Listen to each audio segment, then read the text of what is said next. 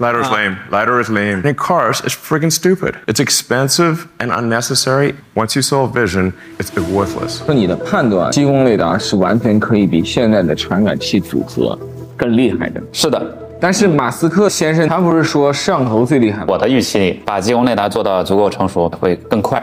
激光雷达谁替你分担成本的？就任何新技术，我觉得都很贵。先不要考虑贵不贵，如果这事儿能做便宜，它的应用面有多大？如果它的应用面非常广，比摄像头还广，那它成本一定会下降。它会比现在的摄像头更好。它能够保留摄像头现有的所有的功能，但是它能超越它，就是多一个三维。激光雷达现在才十五万像素啊，它信息量太少了。但是并不是说激光雷达本身不行，而是它现在做的性能不行。比方说，我把它做到幺零二四线的时候，我们想要的激光雷达就出现了。如果有个更高效、更好的手段，就是你能解决的问题会成倍的提升。激光雷达就是典型的，它除了能做好你 L，还能做 L 三、L 四，甚至还能做一些。你想想不到的一些其他东西。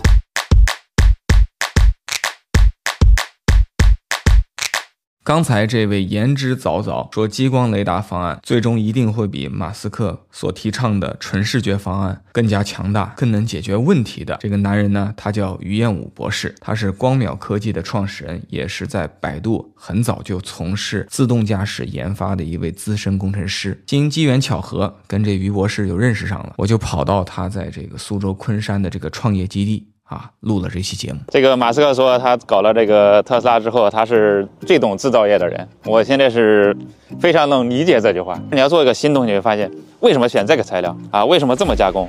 用什么工艺？你所有都在了解。他不是说我可以随时可以外包，外包不出去，因为别人也不知道怎么操。这雷达，它对这个真实世界的一个离散化，它和图像的工作原理是一模一样的。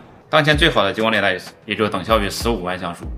啊，我们应该是最早用的第一个摄像头是三十万像素的，而且它是整个一个是是三维立体的，你可以从不同角度去看。这个三维立体它就比摄像头要强了。对，摄像头拍的是二 D 的。对，摄像头你不能换角度看，我是可以上随时上帝视角，我看这个这个多长多远的。啊啊！你现在是这个火影里的佩恩。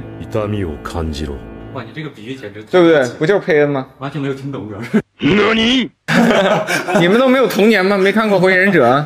三个中年大叔都露出了尴尬的微笑。我们就想用这个东西是什么呢？去构造机器的空间感。现在就都讲人工智能，人工智能啊，其实机器和人最大的差别就是它不适应这个立体的世界，构建一个叫做仿生一眼。用这样一个仿生眼去构建机器的空间感，让它认知这个世界啊，这样才能实现一个真正人工智能。哇，你叫它仿生眼，在那个火影里边，他们好像那个叫轮回眼，啊，差不多。这次广州车展来看啊，大家逐渐不再关注你堆了什么，现在大家就关心你做出来什么。嗯，比如华为和这个小鹏现在率先做出了城市辅助驾驶，大家觉得你们可以。嗯，现在大家更关心最终的这个体验了。对，第一个是这个新鲜感过了，因为。对吧？我装了什么设备？这个本身它本身不是架子，嗯，架子就是你说的，它是你带来什么更好的自动驾驶体验？嗯嗯，就是当年我上了这么多传感器，嗯啊，我的期望是上这么多传感器应该带来更好体验，但是实际可能你我预想的带来更好体验，那个那个差距还是有些明显。可背后的原因是什么？不是说这些算法做的不成熟，这当然有有原因，但我觉得本质原因是这个我们的硬件不足以让这个自动驾驶体感或者说它的应用层得到一个。一个本质的提升，应用的升级需要依赖于硬件的升级。五米之锥是很难做出来的，三个环节相辅相成。嗯啊，就是眼睛感知、传感是一个环节，第二个环节是大脑大脑计算，第三个环节它的运动控制。这个你你车对车来说就是它的电控，各种各种自动化。你觉得现在是算力这个物理限制缺得多，还是传感器缺得多？我认为是传感器，传感器它是属于获取信息的这个源头。嗯，你做什么事儿，你总是先搜集一些信息，做，大致从这些输入开始，才有分析判断的基础。如果没有输入的话，你后面的工作都是没有基础的。今天呢，一个比较时髦的高端电动车，它也有激光雷达，嗯，它也有这个多个摄像头，它还有好几个毫米波雷达，嗯，它还有超声波雷达。你为什么还认为，于博士，你为什么还认为这些传感器不行？这和历史上很多新的技术发展。初期遇到问题都是一样的，嗯，比如，有马车，为什么还没发还要发明火车？但是有没有想过，如果有个更高效、更好的手段，就是你能解决的问题会成倍的提升？激光雷达就是典型的，它除了能做好你 L，还能做 L 三、L 四，甚至还能做一些你想想不到的一些其他东西。说你的判断就是认为激光雷达是完全可以比现在的传感器组合更厉害的，对吧？是的。但是马斯克的先生的这个看法就跟于博士特别不一样，嗯，他不是说摄像头最厉害吗？他觉得摄像头是这个第一性原理，嗯，人看着路就能走路，为啥你还要用一个不一样的东西。这是个典型的一个仿生的思维，我觉得也是非常合理的。嗯，他的假设是，如果机器达到人的视觉的能力，你用 AI 算法不断训练，我们就能够去让车判断这个世界。但问题是，比如说你真开车的时候啊，很多的场景你并不是完全在用自己的眼睛，有时候你开车从一个地方过，你什么时候感觉到可能后面或者侧面有危险呢？很多时候是耳朵听到的。我认为他可能另一个他的那个那个考虑啊，他可能是觉得摄像头在人类的应用是如此之广泛，嗯，它已经被所有的数码相机行业、手机行业极大的分摊了成本。激光雷达谁替你分担成本呢？就有些技术它已经在了，我们觉得很自然。就是摄像头发明之前，它也是很复杂的、很贵的。就任何新技术，我觉得都很贵。就是拿这个贵当一个缺点的衡量衡量一个东西，我觉得它本身就是错误的，对吧？你计算机发明时候贵不贵？电动车刚有的时候也很贵。对，所以我们衡量是应该另外一个标准，就是如果这事儿能做便宜，它的应用面有多大？如果它的应用面，我假设它做到五分钱，这个应用面非常广，比摄像头还广，那它成本一定会下降。激光雷达它能够取代摄像头，就是它能够保留摄像头现有的所有的功能，但是它能超越它，就是多一个三维。人和动物确实主要信息来源是靠眼睛啊，眼睛和相机应该来说是等效的啊，也就是理论上讲用。纯用相机用视觉的方式，机器是可以达到同跟人同等水平。我说这个事儿是合理的，是存在的。但这里面有个前提，就是机器要想用视觉达到跟人同等的效果，必须让机器的大脑也得跟人大脑相当。其实我在这儿，我闭上眼睛，摆一张很大的画儿，这张画儿的场景就是跟我当前眼睛看这个场景一模一样。我这时候我睁开眼，我无法分辨我眼前摆的是一张画儿还是真的这个场景。我们以为有空间感，有 3D。那是因为你综合了你很多大脑的一些常识，你的分析，包括你的一些其他的手段。如果你大脑水平不够，纯靠这个视觉，实际上是非常非常难的。我们可以看到的一个事实就是，现在机器的大脑和人大脑本身也有差距的啊。你确实可以仿生，但那个难度或者说它那个时间表，你没法预测多少年能实现。所以我们就需要给计算机直接输入一个三维，就多了一个距离的那个参数。没错，对，雷达它是实打实的，刚才我们看到建出一个模型来，给到你所谓的三 D 空间感。如果这个事儿能弥补弥补，剩下的我觉得多多少少或者说慢慢的很容易补。这个三 D 空间感也很差。就像你挥一拳过来，其实如果我跟你不熟悉，我不知道你这拳会不会打到我。其实某种意义上，雷达会给机器带来比人更好的三 D 能力。就像你说的，人的空间感其实是有误差的，或者说这两种路线都可以，用视觉也可以，啊，然后用激光雷达也可以。至少我的预期里，把激光雷达做到足够成熟，比用大脑发展足够成熟，用眼眼睛来解决同样的问题会更快。我们如果来提炼一下，以前的机器的视觉是二 D 的，以后它是三 D 的，这个机器到底能怎样呢？第一个，它至少能保证一个最基础功能，就是就是防撞。啊，现在机器是很难做到这个事儿的。对，啊，我至少能制造跟我周边的一些空间保持距离，就是我有这个空间感、分寸感。最大的忙就是 AEB，呃，因为 AEB 这个事情，以前都是用毫米波来实现的，毫米波加摄像头。对，有一个重大的缺陷，就是对于静止的物体，它是很难响应的。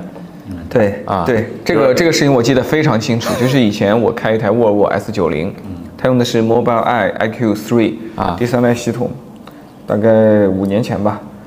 然后那个系统其实跟车跟得很好，嗯但它就有一个问题啊，就如果你在城市里开，前面那车停死了，它是无动于衷的，前面车停死了反而看不见。对，这是毫米波雷达的一个特性，因为真实环境中静止的物体太多了，它虽然都有电磁回波，但如果对这些都去检测的话，它工作量太大啊，所以它更关注什么动的物体，而且它本身的原理就是利用多普勒，你动了我才有多普勒效应，它检测的更准。前两个月开车就遇到一次这样，我那天也有点打瞌睡，啊，在最快的那根车道巡航，然后有人修路，有个工程车，最后是我紧急变向，所以你看，华为最近说 AEB 特别牛了多少公里呢？一定是用了激光雷达，不用激光雷达，像很多是肯定是解决不了的。那那你当时你你的那个车上是不是也有摄像头？我不记得我开的是哪台车了，摄像头肯定有，就是我不知道有没有激光雷达，啊，因为我有好几个车换着开，啊，我的那个紧急变向可能早于机器的干预，就它可能再过零点五秒它会干预啊，但是我不可能等它的。那个时候我感觉到我能解决问题，我要赶快解决问题。对，还有一次啊，还去芜湖，然后路上呢在高速有一个破碎的轮胎，不大不小，就横在这个我那个车道中央，我也是很晚才发现，然后我做了个紧急变向。其实我当时就在想。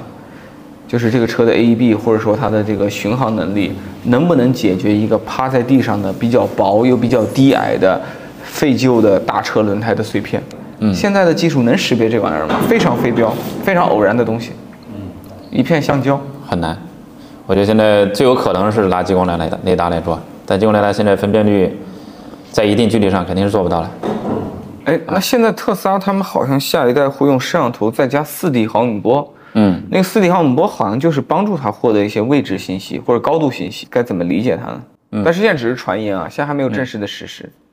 理论上讲，啊，四 D 毫米波和激光雷达能达到同等的成像效果，或者在我们那个精度下，啊，毫米波至少能成像到毫米级，更往下不行。比我们光波，光波是纳米级的、微米级的啊，差着好几个数量级。实现同样的精度情况下，我的光波是更容易的。要想让毫米波雷达做到毫米级的分辨，那已经是它的衍射极限了，你是要付出很大的代价啊。它的优势在于穿透能力。我认为对于未来的这个 3D 传感来说，这个精度分辨能力本身也是个很重要的命题。像我说的，如果你看到模模糊糊的，我就算我能感知到三百米外有东西，那我不如直接感知一个精确的形状的三百米外的东西啊！这是激光雷达，我觉得从原理上就是比毫米波优势的地方。至于说激光雷达和毫米波之争，我认为他们是互补的关系啊，可能始终都要互补。就它还是能在一些雨雨雾天气中帮到。对，就是它为了解决光学传感器的这个这个本身的一些问题，比方说雨雾，嗯，黑暗。黑暗激光雷达本身足以应付了，用来是自己发光，它它是有夜视功能的。像我们雷达是夜晚和白天是一样的效果，因为它自主动发光，所以它对中国的卡车司机是非常友好的。因为中国卡车司机重卡很多都是夜间开车啊。对啊，这个是它的比相机要优势很多很多的地方。现在所谓的四 D 毫米波说那个也能成像，但是那个成像级别也是很模糊的。它的现在最好的四 D 毫米波大概啊不一定准啊，大概应该是。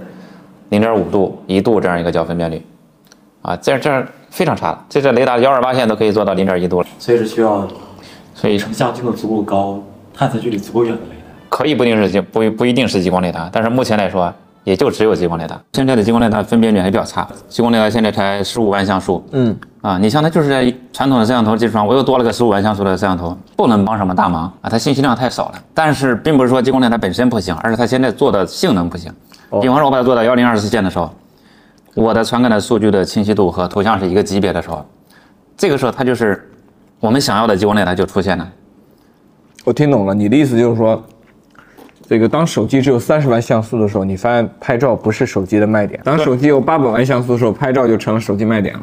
我人生第一台诺基亚就是二零零五年买的，嗯，高三刚毕业，直板机，三十万像素。然后结果就是你大概这个手机的整个生命周期里只会拍三到五张照片。没错，哎，我觉得这个这个比喻很强的，就是我们现在激光雷达大致就处于像当年的那个摄像头的水平，甚至还不够啊。现在你换算就是十五万像素，还不够三十万像素。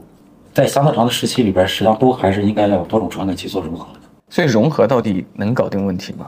现在就因为这个融合算法，我认为实际上感觉也不够成熟，所以才出现有的用户啊，把他车底那激光雷达拿胶布贴住。那车照开不误，照样激活 L2 自动驾驶。说明那激光雷达根本就不管数据采没采啊，最后肯定是没派上用场的啊，或者优先级靠后的，对吧？对，优先级非常靠后的。看一下你，就属于皇上最不信任的那个太监，就是你不管说啥，我都听魏忠贤的。啊，当时我们是一九年创业，二零年我们做的第一台原型机是六百四十件，都是用的现有的方案，其他这种方法是堆料给堆起来的。当时遇到了很多问题，第一个问题就是。它的芯片买不到，就找到美国一家给军方供货的公司里面有这个。我们想了很多办法，拐了好几个弯回来了，就买那么一片十万块钱。它老坏，我们当时不知道。好在那家公司后来也国内买不到，国外的又不卖了，逼着我们自己做芯片。啊，做完之后发现确实是那家芯片本身有问题。然后做着做着就慢慢做小，做小，做小，对，最后做到就就这么小。啊，其实我们还想做，我们最终目标是做一个乒乓球这么大小。啊，原型机，对，原型机第二版，原型机第三版，原型机第四版，准备量产的，对，第五版，对，每一个背后都是我们一个技术上的，就是模块技术进步。嗯，啊，我做这么多事情，有的时候呃也是出于无奈啊，这本来是一个供应链体系的问题，因为你做的足够超前，已经超出供应链现有供应能力。每个零部件我们自己做，我们现在不一定是最高效，呃，不一定是最高效的，但是。它也是最高效的，这种情况下最高效的啊！你不做，可能就没人做，这个事就不做了。嗯，激光雷达它一个车上可能会装多个，万一对吧边上撞坏了，你造价也挺高。其实完全可以做成一个分布式的，因为雷达它是分光学部分和电子部分，你是可以其实可以分离的，就类似单反相机，我可以把镜镜头是就一坨镜头镜片，它是无源的，我一换一个镜头就是不同的性能。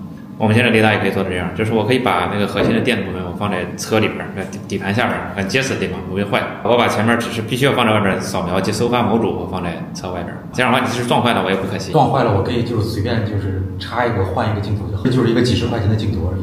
哦这个想法为什么没有被今天的多激光雷达的厂商采用呢？比如华为在阿维塔上就放了三个，两个侧向补盲，一个前置的。不同厂家雷达内部工作原理有关系。像我们能做到光电分离，是因为我们很多都光纤化了，我们的激光器是光纤的，我们探测器也可以用光纤传，就我们的信号。大部分很多雷达九零五的，它是强耦合的，就是那个电和光很难分开。哦，啊，因为它的激光器前面就必须接镜头，必须就那个距离上去接那个镜头，你不能把那个光源拿走。之前于博士想了这个想法之后，我们觉得啊，应该要把我们自己产品做出来，实际装到车之后再去面试。但后来发现，其实我们说着又如何呢？一方面是因为于博士的这个心里有大爱，更多的其实我们背后是有非常多的技术壁垒的，就是即便是别人想做，他其实也实现不了。我们现在可以做到线束无忧，这什么意思？就是我们发布了幺零二四线，但其实这是个概念词，就是不是幺零二五线、二零四八线我们做不了？不是，啊，我们只是说我们在人类历史上第一次做到这种高清图像级别的一个定位，就是打破了这个以前线束的一个稀缺性。零零二四，对，就理论上我们现在可以做任何线束，二零四八、四零九六，这背后是一个是一个架构的一个革新。就你们能做特斯拉 Roadster，但为了让大家买得起，你们选择做 Model 3，是这意思吗？是的，这只是我们目前比较成熟的推出的第一款产品。我们严格意义上不能叫我们一个激光雷达公司，我们就是一个仿生远景公司。就是我们的应用场景可能会包括汽车，但是绝对不是我们的甚至都不是我们重要的一方面。汽车现在竞争其实其实很激烈，是因为啥呢？其实对其他厂商他也没得选，就他这个产品只能用给汽车，然后他干点别的，干个那个矿山的那个。三 D 造型，发现它的信息量不够，它只能给汽车用。但是我们是不存在这个问题的。在目前的商业这个规划里边，首先分军用和民用。军用这块儿，我们之前已经在对接非常明确的并且具体的需求。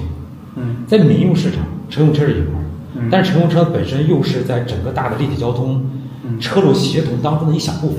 嗯，在大的交通行业当中，激光雷达依然有大量的这个应用，比如说道路养护，嗯，交通数字资产的这个建建立。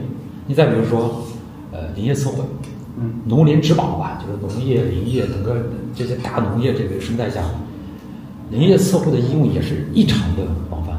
你要这个机器，我们现在核心能力是什么呢？嗯，目前能做到这么小的激光雷达公司只有两个。然后再回到说到我们说，比如车规的这个机器，嗯，大概就这么大小的这个机器，比如装在直升机上，嗯，不管是军用直升机、民用的应急消防的直升机，直升机它上面装的这个探测设备，对周边环境感知的探测设备上呢，它们就是一个摄像头和一个红外探测，所以它是需要像我们这种就是具备高分辨率成像能力的激光雷达去加持。我们的海上搜救、海上防卫，所有的这些工作就会变得极其高效。以后纯的平面照片可能会退出历史舞台，因为这种三维信息对机器是特别友好的，它跟元宇宙、跟我们很多的 AR、VR 它是直接衔接的。像我们这样也做视频博主的人，难道我以后可以用激光雷达的大疆 Pocket 来拍摄视频对话吗？没错，我觉得这个不会太久，五年之内就有可能。这样子的，对，就是你想想，我们现在雷达的分辨率已经做到跟图像级别了，而且我们现在雷达做的体积也跟摄像头差不多了，啊，就这么大小一个激光雷达，就一一百万像素，啊，对啊，我们将来做可能更高，它的分辨率跟图像已经清晰度足够了。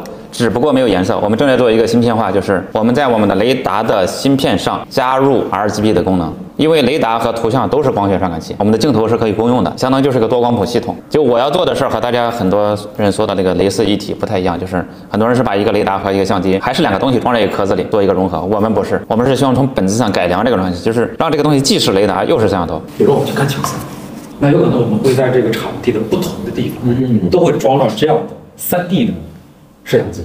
那时候出现一个情况，就是现场看不如看录像。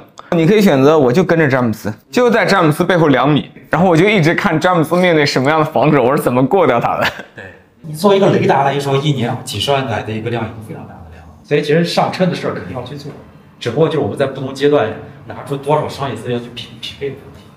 在这个阶段，明哥，我觉得就是就就必须要请您的介入啊，就是比如说这个好的朋友啊，呃，一些这个车厂的这个决策者啊，我们需要开始去接触。